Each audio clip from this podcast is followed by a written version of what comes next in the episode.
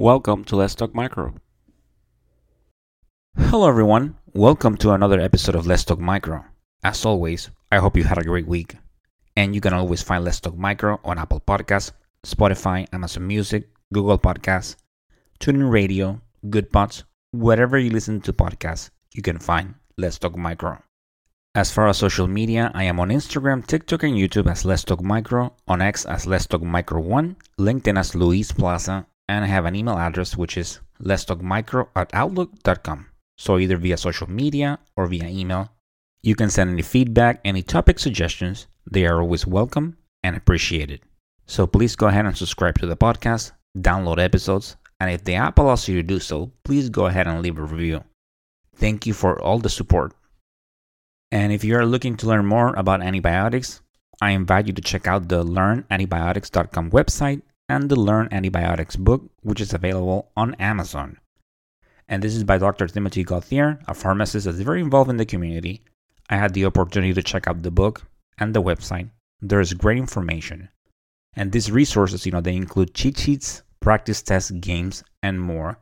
And they are being used by thousands of people worldwide and they may help you or your colleagues. So definitely I invite you to check out these wonderful resources. Now, if you haven't checked out the previous episode of Let's Talk Micro, please go ahead and do so. It was about Streptococcus pneumoniae testing. And that was a part of, you know, some episodes that were released early on the podcast and now they're being re-released because, you know, it is great information and now that the podcast has more listeners, you know, there's more reception I think it is good to release this content so it helps students and even you know it functions as a refresher even if you're already working in the field. So in that episode I talk about urine antigen testing for Streptococcus pneumoniae, I talk about molecular testing and more. So definitely check it out if you haven't already. And today's episode is about Enterococcus. So this is an episode that was originally published as episode 53 and it was part of uh, two episodes. Episode 54 was about VRE tests and media, and episode 53 was about Enterococcus, about morphology. So in this episode, I go ahead and, like I said, I talk about morphology. I go over different species of Enterococcus. I talk about genes that confer resistance to vancomycin. And I also talk about making sure that, you know, I talk about hemolysis and being careful when you see something hemolytic like a beta hemolytic strep, on your PEA plate that it can be misleading. So you shouldn't be performing any strep typing on PEA and be careful that while you can have some species of Enterococcus that can that are actually beta hemolytic, a lot of times Enterococcus being gamma hemolytic, when you put it on PEA, it can look beta. So it can be misleading and you shouldn't be performing any typing. But overall, you know, it was a great episode, great content. I invite you to check out episode 54 for VRE tests and media as well. So let's go ahead and listen to it. So on today's episode, I want to go over Enterococcus. So Enterococcus is a gram-positive cocci in pairs and chains. It was previously classified as a strep, but as the molecular field makes advances, you know, we discovered that some organisms have enough differences to others that can place them in their own group. And those of you that work in micro, uh, you know, some of the older texts, you know, they say, and it's a little bit of an exaggeration, but at the same time, it's kind of not, not that they used to say, you know, that everything was called Pseudomonas. You know, you had Pseudomonas aeruginosa, Pseudomonas cepacia, uh, Pseudomonas maltophilia, and as more testing is done, the species, you know, started being separated. So now we have Burkholderia, we have Stenotrophomonas. So the same with this, you know, before it used to be part of the strep, and now it is its own its own category. So Enterococcus it has its own group. So Enterococcus is the colonizer of the gastrointestinal tract. It is definitely predominant in this area, and it is also found in the oral tract, female genital tract, and skin. They are commonly seen in polymicrobial infections.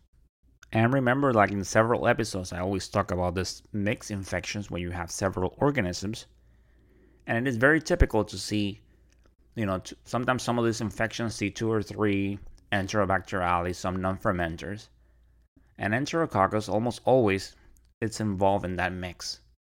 So when when the textbooks say that enterococcus is, you know, it's seen in polymicrobial infections, that is a definite fact. A lot of times when you see it, it's mixed with other organisms. So enterococcus is seen in urinary tract infections or UTIs, bacteremia, endocarditis, and soft tissue infections. And this is an interesting fact. Uh, you know, they are considered one of the leading causes of UTIs of, or urinary tract infections and bacteremia in the United States. Most infections are nosocomial and include the ones that I just mentioned. It is transmitted from person to person contact and also contact with contaminated surfaces. You know, nosocomial, we keep hearing nosocomial infections, hospital acquired, and those of you that work in the hospital, you know how important it is to wash your hands, you know, change gloves between patients and you know washing your hands washing your hands and doing it so you know doing it properly and be careful especially now in this era where the phones have made such a great advance and pretty much all of us have one and we're always looking at it make sure you clean that. You definitely know enough and if you work in micro you know a lot about organisms and you know that a lot of these organisms they definitely survive in hospital equipment. So the cleaning and disinfection of these is very important. And if you touch any of this equipment, make sure you wash your hands properly. That's very important. Always, you know, decontaminate your surfaces and wash your hands. There are many species of Enterococcus, uh, the most common and clinically significant being Enterococcus faecalis and Enterococcus faecium. And then other species encountered are Enterococcus gallinarum, Casseliflavus, Raffinosus, and avium, avium, among others. So there are many more of these, but however, after Faecalis and Faecium, Avium, Gallinarum, Casseliflavus, and Raffinosus, those are the ones that you will see the most. So let's go ahead and start with morphology. So like I said, this is a gram-positive cocci in pairs and chains. It is catalase negative, and let's go ahead and talk about catalase for a moment. You know, when it comes to catalase and enterococcus, I always like to take a take a minute and talk about it. Because it is catalase negative, but however, it has what textbooks describe as a weak positive or delayed reaction. And what's this? Well, when you touch the colonies, when the colonies become in, in contact with the catalase reagent, maybe after a second or so, you see some tiny bubbles, and this is considered a negative reaction. Whereas when you have organisms like staph, you know, like Staph aureus, the colonies come in contact with the catalase, and you see an immediate and very strong reaction, and that's a positive. So make sure you keep that in mind. And I like to stress this out to the students because when they are taking some sort of practical test and or they're working on unknown and they see the colonies, they go ahead and do a catalase, they see the tiny bubbles, and then they, they think it's positive, and then they start working it as if it was, let's say, a staph. And that is wrong. So, you know, with the reactions, always commit what the colonies look like to mind. That way, even if you get that weak, questionable reaction, you're like, wait a minute, something is not right here. You know, I like to talk about colony morphology. The staph colonies are always large, flat. Strep colonies and Enterococcus colonies, you know, they are small and raised. So that's something to keep in mind. That way, when a reaction goes wrong or you have a questionable result, you know that something is off. But I have seen this with students where they work it up and then they end up saying that their unknown was a, a coagulase negative staph because they had that catalase reaction and they call it positive. So, students, Please remember this. That type of reaction is actually a negative reaction. So now that we know that it's catalase negative, what's the next test? So it is the PYR. Do you remember the PYR? Well, if you don't, if you need a refresher, go ahead and check out episode 7 of this podcast. I go over in detail about the PYR test. But those of you that work in micro, you know, you know the PYR test and it is positive. for Enterococcus. Very simple test, right? So, and always remember that as far as strep and Enterococcus goes, Streptococcus pyogenes is PYR positive. So these are the only two that are positive. Streptococcus pyogenes and Enterococcus, PYR positive. So it is a very simple test, very simple to set up. You know, in a couple of minutes you get a result. So, but nowadays, you know, with the Vitek and the MALDI-TOF, you know, this is pretty much what you know technologists do in the lab. They probably put it, you know, through the MALDI-TOF. So you don't do the PYR test that much, you know, because you identify your colonies via the use of MALDI-TOF. If you don't have a MALDI-TOF, then you definitely use the PYR as a, you know, as your as part of your differential when you're working up the colonies, and you will set up the ID via Vitek or another method. But yeah, as you know, with the MALDI-TOF, a lot of the biochemicals are not being done anymore.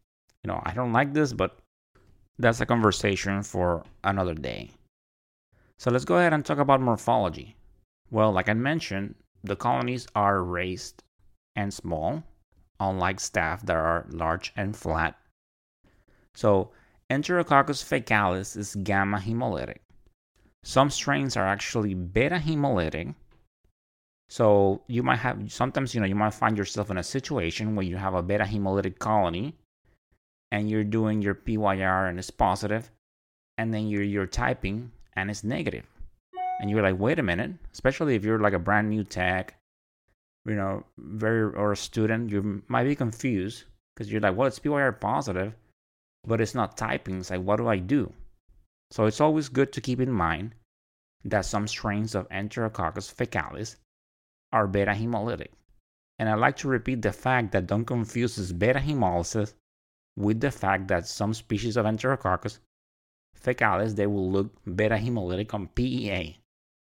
The ones that I'm talking about that are true beta hemolytic, you will see it on the blood agar plate, which is the plate that you use to determine hemolysis. And I mentioned that you should not use PEA to determine hemolysis, and you also shouldn't use it to type. So this is very important when you're getting to do a strep typing, make sure that the blood plate is the blood agar plate. You can actually get false results if you attempt typing from the PEA. And I have seen this. And then the other the other clinically significant species, you know, the other one that's seen the most, it's Enterococcus faecium, like I said, and it is alpha hemolytic. However, keep in mind that when I say alpha hemolysis, it is not like the type of hemolysis that you will see in, let's say, strep pneumo, or maybe the viridans strep where you see, you know, the whole agar green. The morphology, the alpha hemolysis for Enterococcus faecium is that you see the colonies are gray and then you have like an alpha halo around them. So always keep that in mind. To me, it just looks like faecalis but with a little halo on it, a little alpha halo. So that's a good way to keep it in mind. But just remember that yes, that the the, the hemolysis is not the same as you will see on strep viridans or a streptococcus pneumoniae. So now you know catalase negative, PYR positive, alpha hemolytic for Enterococcus faecium, and gamma hemolytic for Enterococcus faecalis. So let's go ahead and talk about media. Well, you know, Enterococcus, and before I do that, let me mention that all the other species that I mentioned, they are typically alpha hemolytic as well. So let's talk about media. It grows well on blood, chocolate, and PEA. It is a facultative anaerobe, so it will grow on an anaerobic blood agar plate or a CDC agar. And you get a, a good recovery from your basic agar. You know, they're pretty good. I like to call them team players when it comes to making suspensions for susceptibilities. You know, for that McFarland, that 0.5. For it, you know, for them being smaller colonies, you don't need that many to get that nice 0.5 suspension. So as far as identifying it, methods like the Vitek, MALDI-TOF, and Micros can work. You know, they will identify it with a high confidence rate. And there are some kits that can provide you an identification with about four hours, but they tend to be subjective. I don't I'm not a fan of them. I know that they tend to be cost effective, especially for smaller facilities and that you don't have a high volume. Maybe you don't have the capacity to store a lot of, of supplies. So they tend to work, yes, but sometimes, you know, those reactions, you're calling them a positive or a negative, and then if you're unsure, maybe you put a, a star on it, maybe change the result. So you kind of, in a way, I are kind of like tailoring the results a little bit to get what you need. So I'm not really a fan of that. So it is definitely best if you have a Vitek, um, you know, a MALDI-TOF, a microscan. It is definitely best if you identify them by those methods. And of course, you know, nucleic and PCR methods such as the Luminex, you know, BioFire, and ePlex, they will identify faecalis and faecium. And you know, these methods are typically used for blood cultures, and some of them will even detect genes that confer resistance for vancomycin, such as VAN-A and VAN-B, and I will talk more about those. So I mentioned that you know Enterococcus, more specifically Faecalis and Faecium, are frequently seen in nosocomial infections. So of course, nosocomial being hospital acquired. So these organisms they affect hospitalized patients and patients that are immunosuppressed. It is a colonizer of the GI tract. So one of the main concerns is that some strains have acquired a resistance to vancomycin. And vancomycin is a glycopeptide that targets the cell wall of gram-positive bacteria. For the time being, let's just leave it at that. At some point in time in the podcast, I will talk about antibiotics, but for now, just know the basic definition of what vancomycin is. So, according to the Center for Disease Control and Prevention, the CDC, in 2017, VRE or vancomycin resistant enterococcus caused an estimated 54,500 infections in hospitalized patients and 5,400 estimated deaths in the US. And according to the ASM Manual of Clinical Microbiology, nine types of resistance to glyco- glycopeptides have been described. And there are three that are the most common VAN A, VAN B, and VAN C. So throughout this episode and the next one, you'll hear me talking about VAN A, VAN, a, VAN B, and VAN C. So they are encoded by genes with the same name. So out of the three, VAN-C encodes for a low-level resistant, resistance minimum inhibitory concentration of less than 32, whereas VAN-A and VAN-B result in MICs greater than 32 micrograms per ml. Those are the units.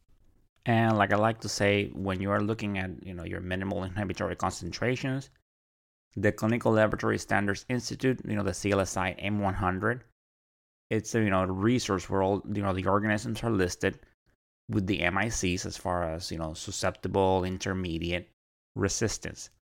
So it is a great resource. You know all the labs have it, and of course you can always find it online. You just go Google or another search search engine and type free CLSI M100 and you can find it there. So MIC is greater than 32 for VAN A and VAN B and those of you that actually are, you know, doing working with the Vitek, you know, you see that when it's greater than 32, the instrument flags it and say, you know, you have a VRE there, a vancomycin resistant enterococcus. So another fact is that enterococcus faecium tends to be associated with VRE more than faecalis. And keep in mind that when you are reading a culture and you do a susceptibility, and you get a result that's a VRE, make sure you check your purity plate. Also check the patient's history. You know, a lot of times when you have, you know, like I mentioned, enterococcus is seen in mixed cultures. So if when you were setting up your suspension for susceptibility, if you grab maybe some of that gram-negative rod or some of a yeast if you had it there, you might be having a false positive result. And when by false positive, I mean a false resistant result. So always make sure when you have VREs, make sure you check the purity plate. And for those of you that are fairly new to this profession or are studying, when you set up susceptibilities, you know, you make your suspension, you set up the susceptibility either by a manual or automated method. And especially when you're doing automated methods, you do a purity plate, which is basically you get a loupe and you dip it in your solution and use tricoplate. And you just want to make sure that your suspension was not contaminated. So go ahead and check it out when you have a VRE. I like to say this because I have seen it with sometimes, you know, like a new text, they call something VRE. And then you go to the plate and you see that there was a lot of yeast around or a lot of gram negatives around. And then when you investigate and check the purity plate, you see that it was mixed. So please be careful with this. Out of the other species that I mentioned, Enterococcus gallinarum and Cassila they exhibit a low level of intrinsic resistance to vancomycin. And this is by the VANC gene. So typically when you have those in the lab and by a low level intrinsic resistance, it's about 4 to 8 micrograms per ml. Whereas the other, you know, Faecalis and Faecium, they are greater than 32. And those typically, when you have them, you release them, you know, you release the result with some sort of statement saying these two organisms they exhibit a low level of intrinsic resistance to vancomycin. Infection control measures are not required. Something along those lines. So, are there any methods to screen and isolate VREs? Yes, there are. And I will talk more about these on the next episode.